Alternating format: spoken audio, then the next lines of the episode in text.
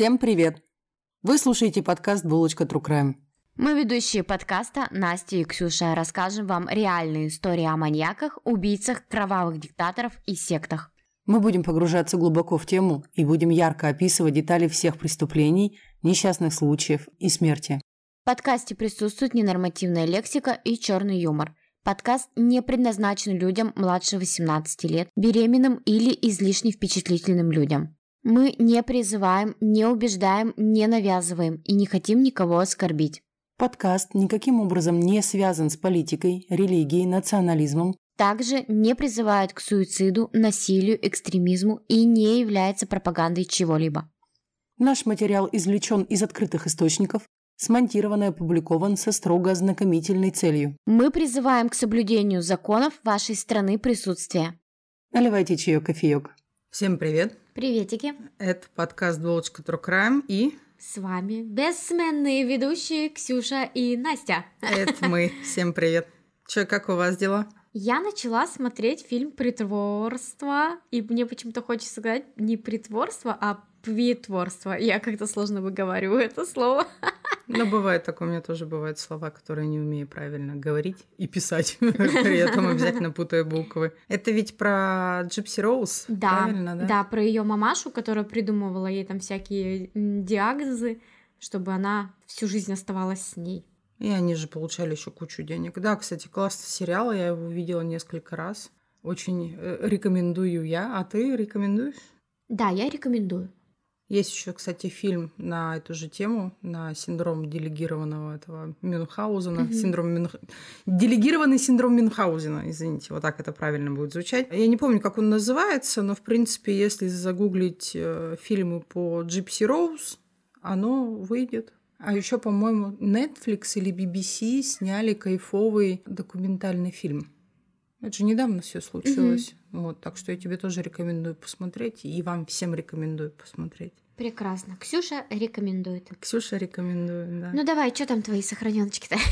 Ой, мои сохраненочки, да, я хотела сказать, что сегодня утром буквально я прямо ходила, говорила, благослови Бог этот интернет, Боже мой, будь счастлив и благословлен тот день, когда нас всех подключили к общей сети. Потому что я прочитала просто великолепно. И Если бы не интернет, я бы, во-первых, об этом никогда не подумала, а во-вторых, никогда бы не додумалась. И спасибо, что есть такие люди, и они это пишут. В общем, я прочла ну, это не статья, в общем, на сайте Пикабу кто-то выложил, называется это «Кругом обман», и там про фильмы. И я А. смеялась вообще как бешеная. Да-да-да. Типа волк с Уолл-стрит не содержит ни одного волка. В молчании ягнят ягнят вообще не показывают. И они не молчат. И они не молчат, да, там. Большой Лебовский, он обычного размера. Миссия невыполнима, оказывается, выполнима. Самый лучший фильм нет. Вот это мое любимое. Потом красный дракон, ни одного дракона в фильме. В фильме «Украсть небоскреб» украли машину. Ну, Блин, ну это же гениально. Я прямо это себе сохранила. Думаю, я вам расскажу. Обязательно найдите. Это очень смешно. А у нас, кстати, произошли изменения в подкасте. Знаете, какие? Нас теперь больше слушают днем. Теперь мы не утреннее шоу. Мы Как дневное развлекательное шоу. Нас слушают, видимо, на обеде с 12 до 14. А, ну как раз обеденное время, да. Так да, да, да, да. Поэтому что там? Приятного аппетита, что ли? Ну да. Раньше мы желали доброго утра, а сейчас приятного аппетита. Ну, одно другому же не помешает, правда? Конечно. Ну, Типа люди и завтракают, поэтому приятного аппетита, приятного завтрака, обеда, ужина, что вы там делаете. И хорошего дня. И хорошего дня. Вот а так. мы приступим к нашей классной истории. У нас сегодня просто безумнейшая, безумнейшая тетенька, которая искала любовь, но, к сожалению, всех убивала. Как ты назвала бабуська-хохотушка?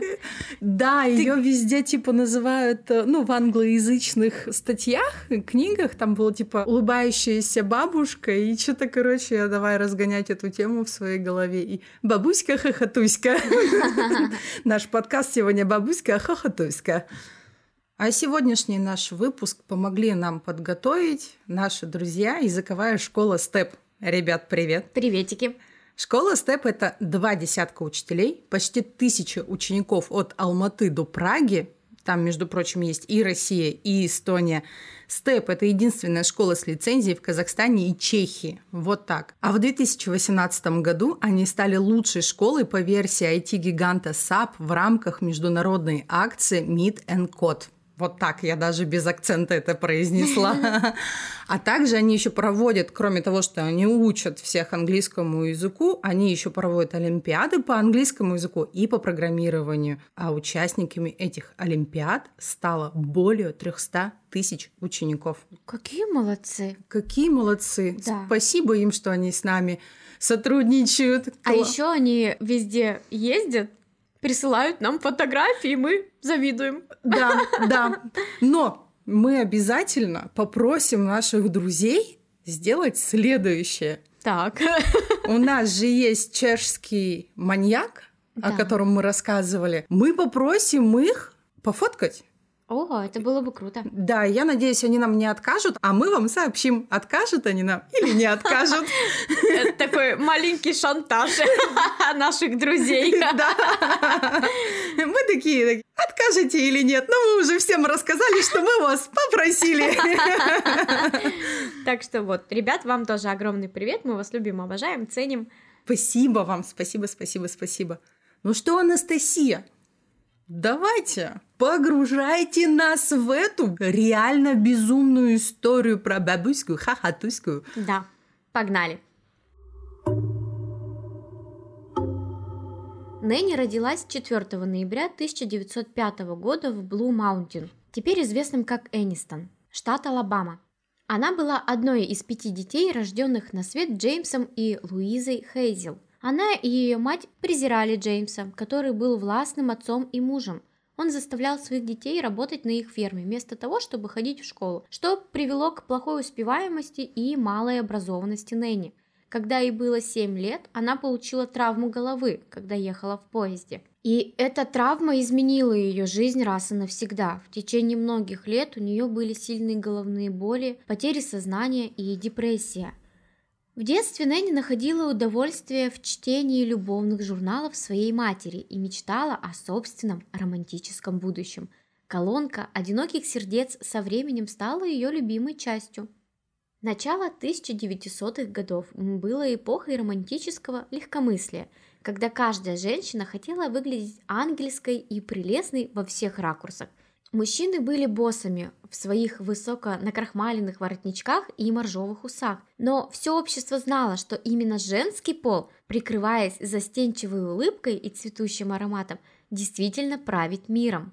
Когда Нэнни вступила в возраст свиданий, ее удерживал от общения с ухажерами отец, который видел в Нэнни и ее трех сестрах полевых работников, от которых он не слишком хотел отказываться – он запретил им посещать церковные собрания и субботние ночные посиделки в таверне Криспина или в общественном зале.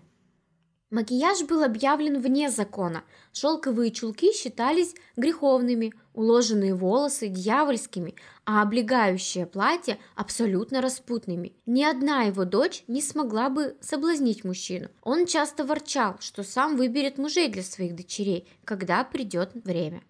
Вечерами выходного дня сестры Хейзел с грустью смотрели на мерцающие огни какого-нибудь сарая дальше по дороге, где шли танцы. Папа Хейзел не пустил их туда, но, по крайней мере, они могли наблюдать, как свет фонарей подпрыгивает в так соседскими мандолинами и топоту. Нэнни, однако, удавалось ускользать то тут, то там, и она поняла, что если сеновал или кукурузные початки единственное место – где можно порадовать мальчиков и немного ублажить себя вдали от глаз отца, то в чем же тогда вред? Она нравилась мальчикам. У нее были темные волосы, темные глаза и веселый смех. К тому же с ней было очень легко. Лу, возможно, и знала о выходках своей дочери, но хранила молчание. Очевидно, отец одобрял молодого Чарли Брекса, внимательного сотрудника в компании по производству льняных ниток, куда Нэнни пришла работать в 1921 году. Главной заботой Чарли, помимо Нэнни, была его мать. Его зарплата поддерживала ее, и он обращался со старой леди как с королевой Алабамы. Чарли был тверд как кремень, и через 4 месяца после того, как однажды привела мальчика домой на ужин, Нэнни обнаружила, что идет к алтарю на пути к супружескому блаженству. Хотела она этого или нет? Но ну, отец же сказал, что сам выберет им мужей. В возрасте 16 лет Нэнни вышла замуж за мужчину, которого знала всего 4 месяца. Какая прелесть. Очень быстро. Годы спустя Нэнни писала. В 1921 году я вышла замуж, как того хотел мой отец, за мальчика, которого знала всего 4 или 5 месяцев, у которого не было семьи. Только незамужняя мать, которая полностью завладела моей жизнью, когда мы поженились. Она никогда не видела ничего плохого в том, что он делал. Она бы не позволила моей собственной матери остаться на всю ночь. Ну, перефразируя, Нэнни не потеряла как бы требовательного папу, да, она приобрела свекровь из такого же теста. Угу. Ее няня хотела поужинать вне дома, а миссис Брэкс у последней начинался сразу же приступ головокружения или спазмы в желудке, пока ее сын не был вынужден смягчиться и никуда не поехать. Они, естественно, оставались дома. И если Нэнни, например, хотела пойти на выставку картин, а миссис Брэкс нет, то симптомы возвращались, все те же самые головокружения и спазмы, и они проводили этот вечер дома, играя в маджонг за кухонным столом. Такая манипуляция, да? Да, если тот был жесткий тиран и действовал по прямой, как, собственно, в основном делают мужчины, то это хитрая старая манипуляторша. Да. У Чарли и Нэнни родились четверо детей. Четыре дочки с 1921 по 1927 год. Гертруда, она родилась в 1922 году, Зельмер в 1923, Флорина в 1924 и Мельвина в 1926. Нэнни впала в стресс и начала пить, когда их брак начинает рушиться. Не все так сладко. Счастливая пара и после рождения всех дочерей продолжали проживать с матерью Чарльза, и мы помним, какой характер у нее был – и, возможно, именно ее свекровь стала вообще отправной точкой вот в этой смертоносной череде браков Нэнни. Вполне возможно. Ну, а может быть и взаимные измены в паре. А может быть и смерти, пришедшие в их семью. 30 августа 1927 года их вторая дочь Зелмер умерла от пищевого отравления. А 25 сентября то же самое произошло и с Гертрудой, их первой дочерью – Вскоре после этого Брекс взял Мелвину и сбежал, оставив Флорину с матерью и с бабушкой, получается. В этот же год, пока папаша семейства с дочерью шатались по Америке, умерла его мать. И тогда Брекс вернулся с Мелвин и с новым его любовным увлечением. Это произошло в конце 28 года – Нэнни забрала тогда обеих дочерей и вернулась жить к родителям. Она снова устроилась на работу на местную хлопчатобумажную фабрику, чтобы прокормить себя и своих детей. Кстати, ее первый муж позже утверждал, что бросил ее и уехал тогда из-за страха. И типа дочку он свою одну из двух дочек забрал, потому что он боялся якобы за ее жизнь. Но ныне, знаете ли, долго не горевала по потере супружества, и в 29 году она познакомилась через колонку в журнале «Одинокие сердца» с Фрэнком Харлисоном. Он ухаживал за ней, писал ей стихи, а она отвечала похотливыми письмами и фотографиями. Какова чертовка. А мне вот вопрос, 29-й год, да, она отвечала ему похотливыми фотографиями. Что думал о ней фотограф, который фотографировал, это же в салон надо было прийти. Ну, такая, типа, приходит, лямочку спускает, да, вот это вот все. Да-да-да. Ой, по поводу похотливых фотографий, это так смешно. Тут недавно на мамасик натолкнулась, там, типа, ну, переписка, да, привет, покажи тело. Я никого не убивала. Меня так с этого порвало вообще. Мой любимый мем из этого, типа, да, у меня тело 17-летнего парня, покажи, я не могу, он дом в холодильнике. Смешно. Ну, ты сразу такой Джеффри Дамер вайп. Через несколько месяцев после знакомства они съехались и поженились. А еще через несколько месяцев она узнала, что ее новый муж был алкоголиком, и он был судим за нападение. Несмотря на это, их брак продлился аж целых 16 лет. Ого. Ну а тут начинается жесть. Дочери Нэнни подросли и стали выходить замуж. Ее Мелвина родила ей внуков. В 43 году она родила Роберта Ли Хейнса, а в 45 году дочь, ну, внучку, да, для Нэнни, угу. которая вскоре после рождения умерла. И согласно информации, полученной от членов семьи, находившихся в то время в больнице, именно в этот период Нэнни, скорее всего, убила свою собственную новорожденную внучку, воткнув ей шпильку в мозг. Вскоре после ее рождения. Обалдеть. То есть, да, она, видимо, пришла навещать э, свою дочь и сделала это прямо в больнице. А Мелвина осталась непреклонной в своих мыслях и в своих утверждениях, потому что она, как она утверждает, она видела, как Нэнни воткнула булавку в голову ребенка. Обалдеть. В тот момент Мелвина отдалилась от мужа после всех этих событий, и она начала встречаться с солдатом. А Нэнни не одобряла эти новые отношения дочери, и в итоге они поссорились друг с другом. 7 июля 45 года, когда Мелвина гостила у отца, она оставила Роберта, ну, своего старшего сына, наедине с бабушкой, да, со своей матерью. И тот умер, когда находился у бабули. Его смерть была диагностирована как асфиксия по неизвестным причинам. А потом, как выяснилось, два месяца до этого события Нэнни застраховала жизнь своего внука на сумму 500 долларов. 15 сентября Харлисон пришел домой пьяный после празднования окончания Второй мировой войны и изнасиловал Нэнни. Согласно ее показаниям, он принудил ее к половому акту, которого она не хотела, и на следующий день она подсыпала крысиный яд в одну из припрятанных Фрэнком бутылок с самогоном. Он умер 15 же сентября 1945 года – но тогда предположили, что он умер от пищевого отравления или какой-то другой болезни, которая была связана с его алкоголизмом. Он очень много пил, его редко кто видел трезвым. Угу. Но Нэнни, как мы понимаем, долго не горевала. Она снова обратилась в газету «Колонка одиноких сердец», чтобы найти себе третьего мужа. Им стал Орли Леннинг, они поженились всего через три дня после знакомства. Она такая шустрая вообще. С, одно, с первым мужем там через четыре месяца, со вторым там через сколько? Через... Тоже пару месяцев буквально. Через тоже пару месяцев. Вот тут три-четыре дня такая. Скраб... Достаточно. Искра буря. Учитывая, что она вдова. Ну, то есть, угу. она была вдовой, она такая, я должна скорбеть по мужу. А, нет, у меня новый. Мне некогда. Зачем скорбеть по старому мужу, когда можно найти нового, а? Действительно, лайфхак. Но все оказалось опять нерадужно, потому что он был алкоголиком, а еще гуленой. Ну, то есть бабником. Юбку вообще ни одну не пропускал. Вполне возможно, поэтому он и согласился, знаешь, подписать посылочку себе угу. в виде новой жены. Угу. И крысиный яд снова оказался методом убийства Нэнни. На этот раз она добавила яд в одно из блюд, которое она приготовила для Орли.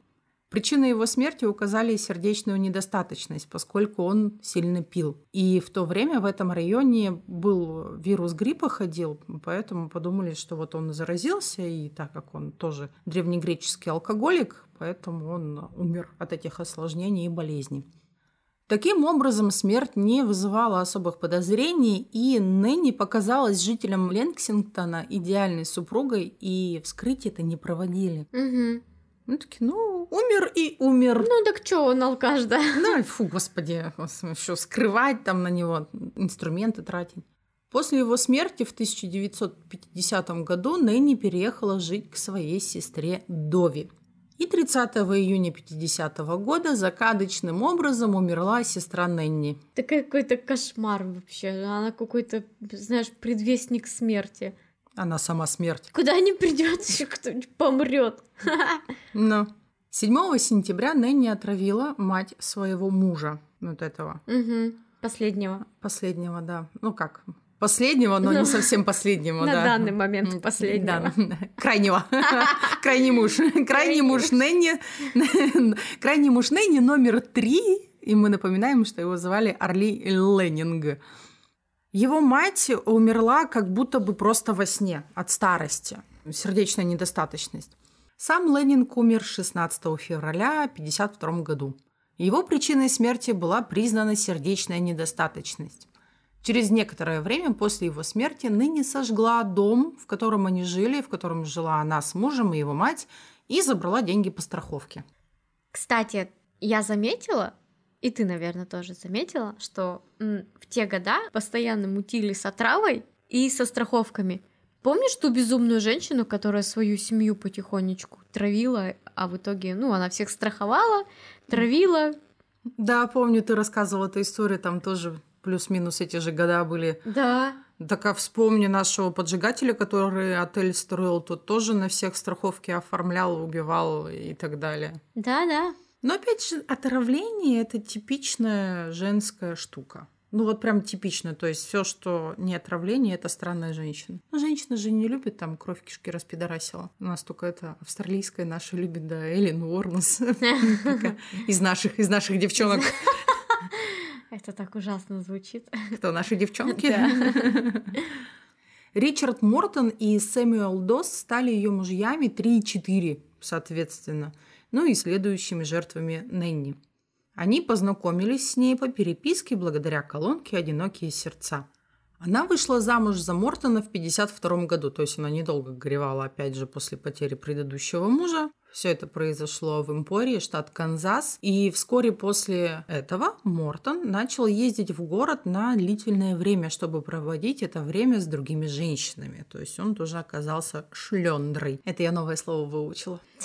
И тем временем Нэнни была полностью поглощена ее матерью, которая переехала жить к ней, ну, к паре уже получается, в январе 53-го. Ей требовалась помощь, она была уже старенькой, она сильно болела, умер их отец, получается, ну, ее муж, и поэтому mm-hmm. требовался уход за матерью. Но через несколько дней после ее приезда Лу пожаловалась на сильные боли в животе, и 3 января 1953 года она умерла. Нэнни убила собственную мать. Она ее траванула, потому что она ей, естественно, мешала жить. Так и Мортон там долго сильно-то не прожил вообще. Он умер через э, буквально три месяца, там 4, там 19 мая, в общем, он умер. После того, как он выпил полный термос кофе, в который Нэнни подсыпала мышьяк. Кошмар. Что, ну что, зачем? зачем? Для чего? Ну, не оправдал, понимаешь? Так разведись. Видишь, что? Что разведись. Лишняя тут бумажная волокита, Конечно, умер умер, блядь. Все.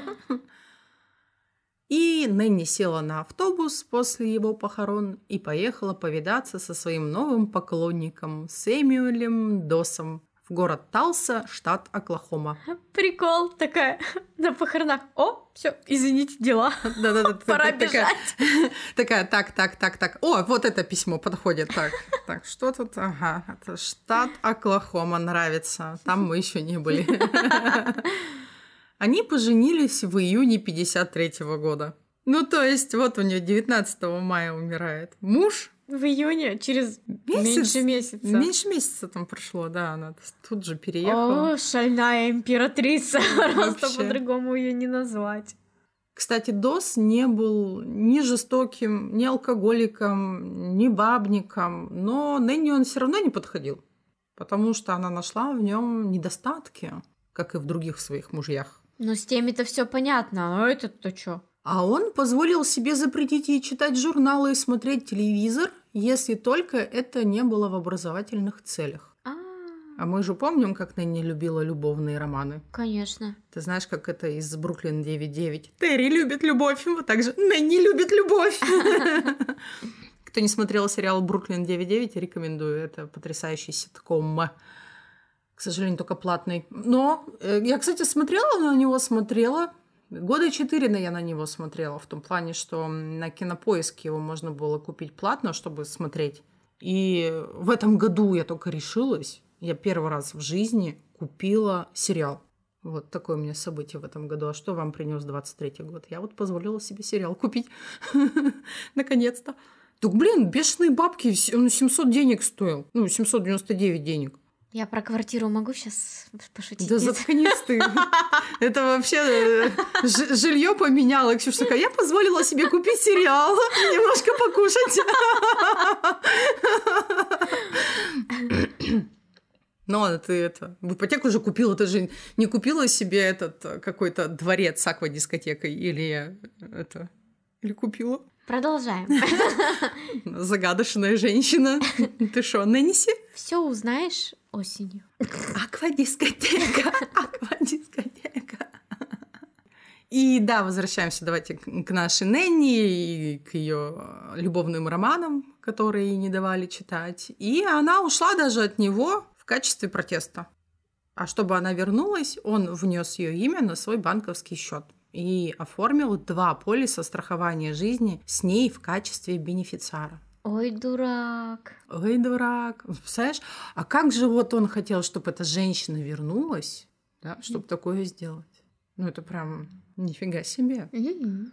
Я бы никому С- такое не Поступок сделала. настоящего мужчины. Да, да. Побольше бы таких. Но не в этой истории. Кстати, вот она его пыталась убить э, несколько раз. И там каждый раз что-то не проходило. Но по итогу, короче, она убила. Ладно, рассказываю, что это я тут. Ее первая попытка убить его была через черносливовый пирог. И эта затея у нее провалилась.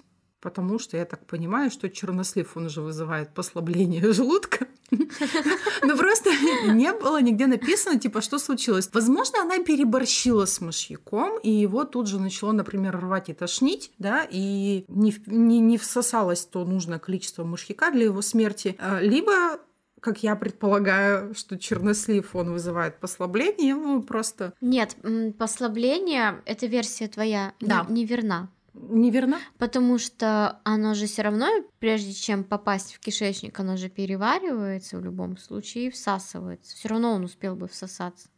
Ну, путь да. еды Да, да, я поняла тебя, я поняла.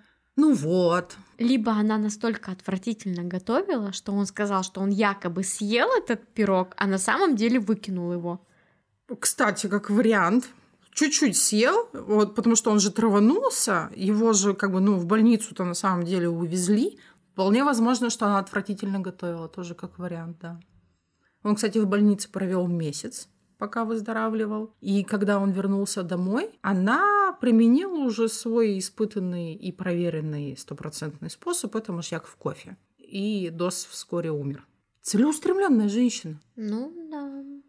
И, видимо, его неожиданная смерть была, по крайней мере, подозрительной. И его врач все-таки назначил вскрытие. Вот первый раз за всю историю похорон Нэнни Мгм. да, было назначено вскрытие и проверка, собственно, почему же умер этот человек. И при этом исследования обнаружили, что в его организме было достаточно мышьяка, чтобы убить целую лошадь. И Нэнни была немедленно арестована. Наконец-то.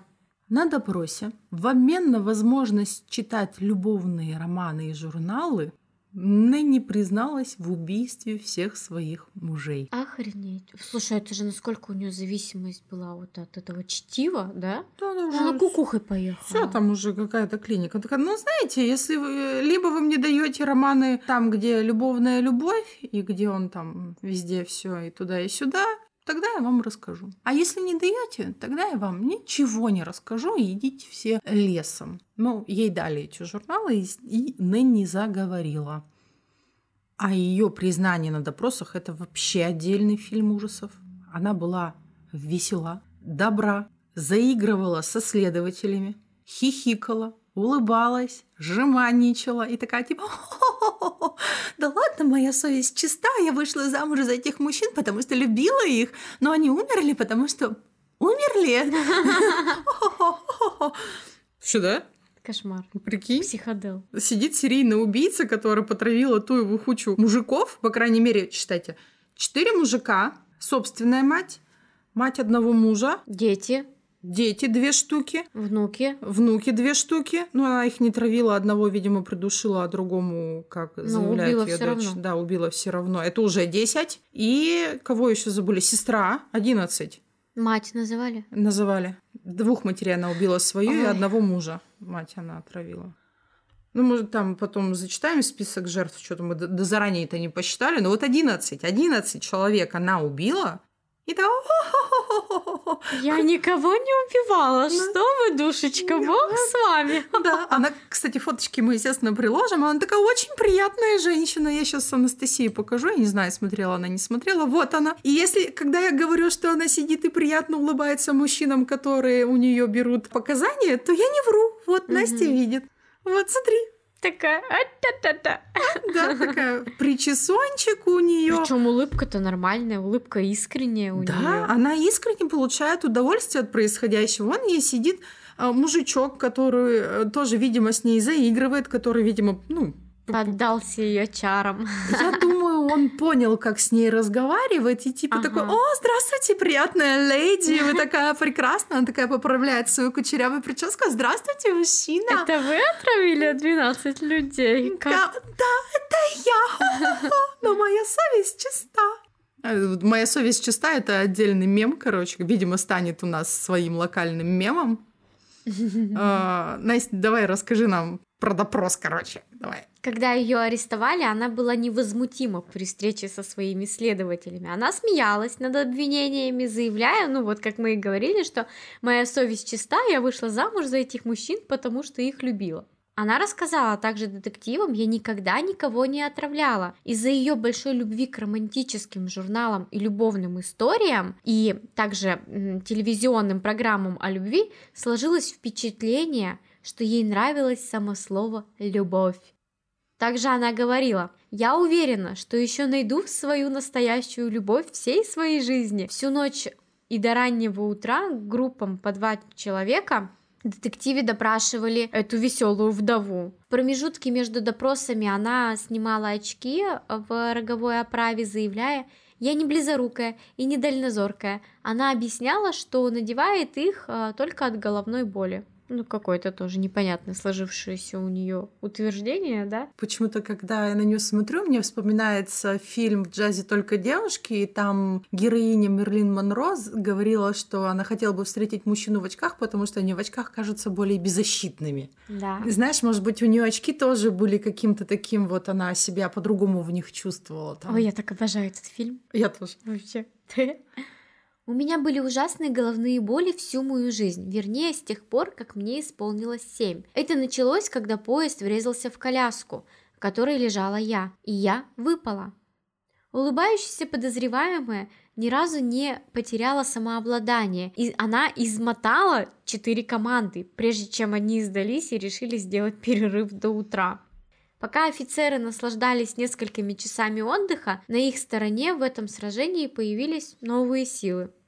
Из каждой секунды поступало все больше улик против Нэнни. Достоверность истории о естественных э, смертях других мужчин, за которыми Нэнни была замужем и которые безвременно скончались, о смерти ее сестер, находившихся на ее попечении, о загадочной смерти двух ее маленьких дочерей и даже о смерти ее собственной матери подверглись сомнению. И было очевидно, что все или кто-либо, кто раздражал мышьяковую Нэнни, обязательно получал смертельный приговор. Снова начался допрос, но на этот раз следователи были вооружены уликами против нее. Где-то в течение следующих семи часов она запиналась, и временами смущенное хихиканье предвещало небольшое признание. Она говорила «Я солгала об этом». Наконец она устала и призналась, что отравила Сэма Дос. Он начал раздражать ее вскоре после их свадьбы. Она заявила, что ей было жаль его, в то время как ей следовало бы жалеть себя. Я не знала, во что ввязалась. Среди мелочей, которым он ее раздражал, была необходимость ложиться спать в темноте, и он не разрешал иметь в доме телевизор, радио и даже вентилятор. Она процитировала Доса. «Я всю свою жизнь был христианином, и ты станешь христианкой. Нам не нужны радио и телевизор. Это так сильно действовало ей на нервы, что она подсыпала Сэму в кофе немного крысиного яда. Но до этого, как мы уже говорили, она пыталась его отравить пирогом, но она переборщила с дозой, и у него началась сильная рвота, и это спасло ему жизнь. Мне кажется, она так и не призналась, что она хуёво готовила тогда. Да-да-да. Что-то мне... Ну, почему-то мне хочется, чтобы это было именно так, простите, но мне так хочется. Ну да, а кофе хер испортишь. Да, он горький-горький, ну что там. Ну да. После этого она ухаживала за ним, возвращая ему здоровье, и заявила, что он был так же противным, как и раньше. Она снова отравила его еду, и он умер в тот же день. То есть буквально его выписали из больницы, а он умер на следующий день, потому что он ее сзади не заебал. Ну, получается так. Ну, получается, что да. Господи, как ты меня задолбал на кофейку. На, выпей. А ты теперь будешь бояться брать кофе из моих рук? Хочешь кофе? Я ж тебя не задалбливаю. Нет. И все, чё? Че? А ты мой. А твой я побоюсь брать. Почему? Ты очень милая, как Нэнни Дос, блядь. Вот почему. Да, в этом что-то есть, согласна. После того, как Нэнни подписала признание, следователи приступили к выполнению непростой задачи. Они начали восстанавливать детали преступлений, совершенных этой необычной женщиной, необыкновенной, будто отматывая видео назад в замедленной скорости. Ее последние слова о Сэме были такие – Теперь моя совесть чиста. Слушай, мне кажется, именно так она и смеялась. Мужа номер четыре, Ричардом Мортон, а, ее оправдание звучало так. Он сводил меня с ума, а, заигрывая перед другими женщинами. Тут ревность, понятно. После того, как она подписала это признание, она еще раз заявила, теперь моя совесть чиста. Да. Муж номер три. Арли Леннинг. Она нахмурилась, когда вспоминала, что предопределила судьбу Леннинга. Он был бабником. Он начал бегать с другими женщинами, заявляла она. Вскоре после этого она призналась, что его убила с помощью яда. И коронная Теперь моя совесть чиста. То есть она считала, что вот это признание очищало ее м, совесть. Ну, как будто бы да. Угу. Муж номер два, убийство которое могло бы быть первым. Нэнни заявила, что вышла за него замуж по любви, но это было полное разочарование. Она говорила, я узнала, что он был уголовником и пьяницей. Так ё-моё. Так она с ним 16 лет прожила, то есть она 16 лет, бляха-муха, сидела да. и ждала такая... Но... Он перестанет быть уголовником и пьяницей 16 лет.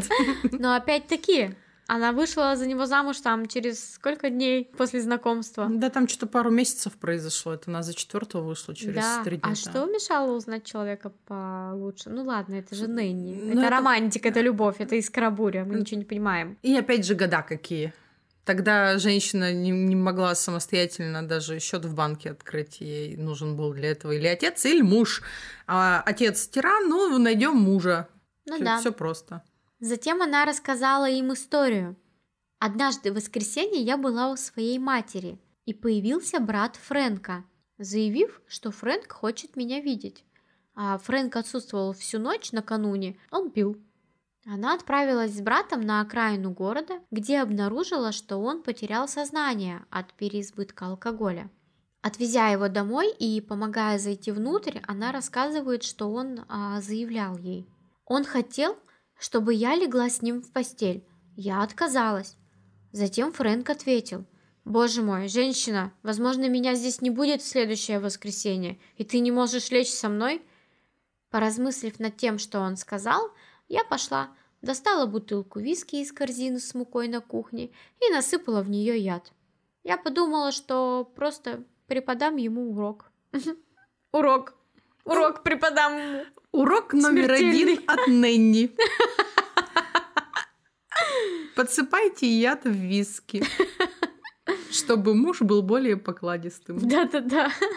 Неплохо. Ей это надо книгу, знаешь, надо было написать книга домохозяйки, рецепты черничного пирога. Ой, нет, черносливого. Черносливого. Бривандекамп такая на максималках. Да, реально на максималках. На следующее утро бутылка была пуста, и Фрэнка всю неделю тошнило, а к воскресенью он был мертв. Когда следователь спросил ее, как сейчас твоя совесть, она ответила «Чиста?» Ну так призналась же, ну призналась же, все не держит на душе ничего. Что вы мне такие глупые вопросы Действительно. задаете? Никакие уговоры не помогали добиться от нее новых признаний. Ее мягкий ответ был таким. «Ты можешь перерыть все могилы в мире, и больше ты ничего на меня не найдешь». Какая женщина вообще? Мне мне нравится. Вот, Интересная личность. Да, да. Такая. Ого. Она была непреклонна в том, что травила только тех людей, которые этого заслуживали, и ни одна из смертей ее родственников не была вызвана отравлением. «Я никогда не кормила этой дрянью своих кровных родственников», – заявляла она. Но факты свидетельствовали об обратном. Запоздалые вскрытия ее матери, умершей в 1953 году, и сестры, которая скончалась в 1950 году, показали, что в организме обеих было обнаружено огромное количество мышьяка. А у меня вот вопрос, получается, они похоронены, да? Их тела подвергаются разложению, а мышьяк же остается и в волосах, и в остатках кожи, он же впитывается, пропитывается, и там можно по остаточным, так скажем, да, точно, точно. Мы когда писали про эту сумасшедшую женщину, там тоже же мужа ее вскрывали, потом после какого-то времени и нашли. Да, да, да, да, да. Я сейчас, я на секунду об этом забыла, такая думаю, нифига себе, там лето прошло, Туева, Кукуева. Угу. Ну да, ну да. Да. 18 мая 1955 года а, Нэнни Дос признала себя виновной в убийстве Сэма и была приговорена к пожизненному заключению. Она говорила своей дочери, успокойся, не волнуйся. Я вот не волнуюсь. Да, она это говорила своей дочери, когда ее уже из зала суда увозили в тюрьму, где она должна была бы отбывать свое пожизненное заключение. Нэнни умерла от лейкемии в 1965 году в возрасте 59 лет. Вот такая вот, ребят, история. Очень интересная. Да. Отравительницы всегда интересны. У них у каждой свои какие-то мотивы и действия. Любопытная женщина. Любопытная. Напишите нам, как вам она. Ее жертвы, да, сейчас, сейчас мы посчитаем, мы отдельно их выписали, сейчас мы посчитаем, правильно ли мы посчитали, что их 11, может быть, их побольше. То есть, получается, вообще а, даты и места захоронения, они в разных источниках, они отличались и поэтому нам было достаточно-таки трудно определить точный хронологический порядок убийств жертв Нэнни. Ну вот mm-hmm. то, что мы, получается, сделали, мы вот в подкасте вам привели, что зачем шло. И э, эти даты мы взяли тоже вот, получается, где-то с сайтов, где расположены могилы, то, что указано на могилах, а где-то через сайты, где был триал-версия генеалогического этого древа, там тоже можно было вот посмотреть. Вот оттуда я брала вот эту информацию, где что-то мы не могли подтвердить. Поэтому сейчас мы вот вам расскажем, но не факт, что именно в таком порядке люди умирали. Итак, 30 августа 27 года умерла Зелмер Брекс. Так, ей я было... загибаю пальцы. Да, ей было 4 года. Это ее дочь. Это было пищевое отравление. 25 сентября 27 года умерла Гертруда Бекс, 5 лет. Это также ее дочь от первого мужа, тоже пищевое отравление. 45 год. Внучка, получается, Нэнни, второй ребенок Мелвины, ее дочери, заколот, получается, булавкой в голову, да? 7 июля Роберт Ли Хейн, два года, это внук Нэнни и первый ребенок Мелвины, он умер от асфиксии. 16 сентября Роберт Харрельсон, 39 лет, это ее второй муж, отравление крысиным ядом. В этом убийстве она призналась. 1950 год. 30 июня умерла Дови Уивер, 42 года, это ее сестра. 7 сентября умерла Сара Леннинг, 85 лет, это свекровь Нэнни от отравления, было доказано, от что от отравления. 1952 году, 16 февраля, умер Арли Леннинг, 52 года, это ее третий муж. 1953 год, 3 января, Луиза Хейзел, 74 года, это родная мать Нэнни, отравление. 19 мая Ричард Мортон, 64 года, это ее четвертый муж, в убийстве она призналась. 12 октября 1954 года умер ее пятый муж Сэмюэл Дос. Ему было 58 лет, отравлен мышьяком. Убийство доказано, она в нем призналась. 11 человек. 11 человек, вот, 11. Она убила свою мать, сестер, блядь, внуков, дочерей. Это такой ужас. Ну, вообще кошмар. Вот. Ну, значит, э, такая личность не могла пройти мимо культуры художественной, да. Ксюша из будущего сообщает, что сериал, про который мы сейчас будем говорить, это «Мыслить как преступник». Забыли уточнить, когда записывали. Напрямую она, конечно, никогда не указывалась, что это ныне Дос, да, но в четвертом сезоне была героиня Меган Кейн, она была серийной убийцей и отравительницей. Как мне кажется, она была написана вот на основе жизни, деятель... жизнедеятельности Нэнни Дос. И в десятом сезоне также в этом сериале была героиней Клэр Данбар. Она также была, значит, серийной убийцей. Она любила, получается, эта героиня сказки, любила колонки с, с романами в журналах. Mm-hmm. И она искала мужчин для быстрых отношений, и, собственно, она их убивала. То есть вот похожие, похожие. Ну да. Вот такая вот история, ребят. Интересно, интересно. А у меня вопрос. Какой город у нас выиграл? А, да, у нас выиграл Уссурийск. Мы едем в Уссурийск. Прекрасно. Да, Усть-Илимск почему-то никто не захотел ехать.